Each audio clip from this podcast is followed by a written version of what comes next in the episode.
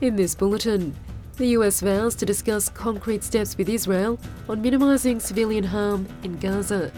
A landmark settlement on an Aboriginal stolen wages case in WA brings mixed emotions for an Indigenous elder. And in tennis, Alex de Minaur granted a walkover advance to the Paris Masters quarterfinals.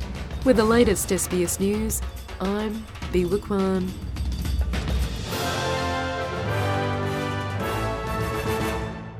The Israel Defense Forces have released several videos of combat activity in the Gaza Strip as troops prepare to enter the main city. The IDF says it's targeted more than 130 Hamas militants in recent hours, destroying their infrastructure and a large number of weapons. IDF spokesman Daniel Hagari says troops have surrounded Gaza City.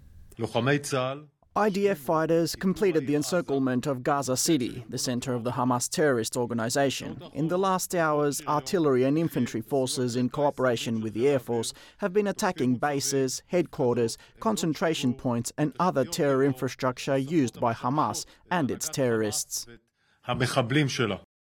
Meanwhile, US Secretary of State Antony Blinken says he'll use his upcoming visit to Tel Aviv to discuss steps Israel can and should take to minimise civilian casualties. And so we will be talking about concrete steps uh, that can and should be taken to minimize harm to men, women, and children uh, in, uh, in Gaza.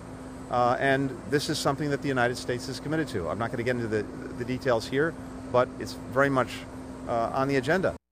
Agriculture Minister Murray Watt says he doesn't have high hopes that China will drop more tariffs on Australian products immediately following the Prime Minister's visit to Beijing. Anthony Albanese will fly to China on Saturday to hold talks with President Xi Jinping in the first visit to the Asian nation by a sitting Prime Minister since 2016. While China recently agreed to review its tariffs on Australian wine following a drawn out trade dispute, Senator Watt says he doesn't expect other sanctions to be removed straight away on products like seafood or beef following the bilateral talks. Noongar elder Jim Morrison has welcomed the West Australian government's settlement of a three year class action over stolen wages for thousands of Aboriginal people. The $180.4 million settlement offers redress to Aboriginal and Torres Strait Islanders who worked between the 1930s and 1970s in the state and was subject to a state government policy that withheld up to 75% of their wage. The arrangement, which still needs approval from the federal court, will see $165 million paid to Aboriginal workers or the surviving spouses and children, as well as $15.4 million to cover legal costs. Uncle Jim Morrison is the chairperson of the West Australian Stolen Generations Aboriginal Corporation. He told NITV it's a relief to finally get some closure, but he has mixed emotions. Bring some closure to a lot of stolen generations people who've lost their wages in whatever stage they were at in life because our people went from missions to farms and anywhere else too where there was an opportunity for employers to take money off us because we weren't citizens. You know, the, the damning part too is um, when wages were being kept, our children were stolen. So it, it I come with, I, I guess, mixed, mixed responses as to what it will do.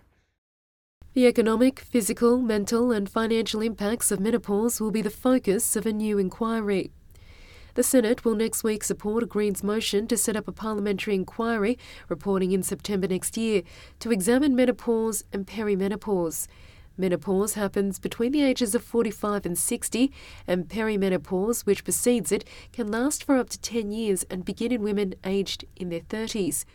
Green Senate leader Larissa Waters says for too long, women experiencing debilitating menopause and perimenopause symptoms have been forced to suffer in silence and good policy is needed to address the impacts experienced by Australian women. And to sport and tennis. Alex de Minaur has been the unwitting beneficiary of a scheduling row at the Paris Masters, which forced his weary last 16 opponent, Jannik Sinner, to pull out just 90 minutes before they were due to play. The organisers of one of the sport's biggest Masters 1000 events have been criticised for a schedule which meant Sinner only won his previous match in the early hours on Thursday. That meant he had no time to rest and prepare properly for a match later that same afternoon against de Minaur is set to face number 5 seed Andrei Rublev on Saturday morning for the quarterfinals.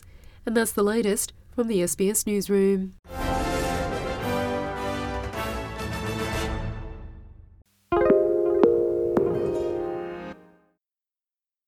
This is your invitation to a masterclass in engineering and design.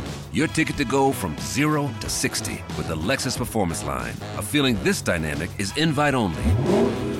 Fortunately, you're invited. Experience the exhilaration of the Lexus Performance line and some of the best offers of the year on select models at the Invitation to Lexus sales event, now through April 1st. Experience amazing at your Lexus dealer.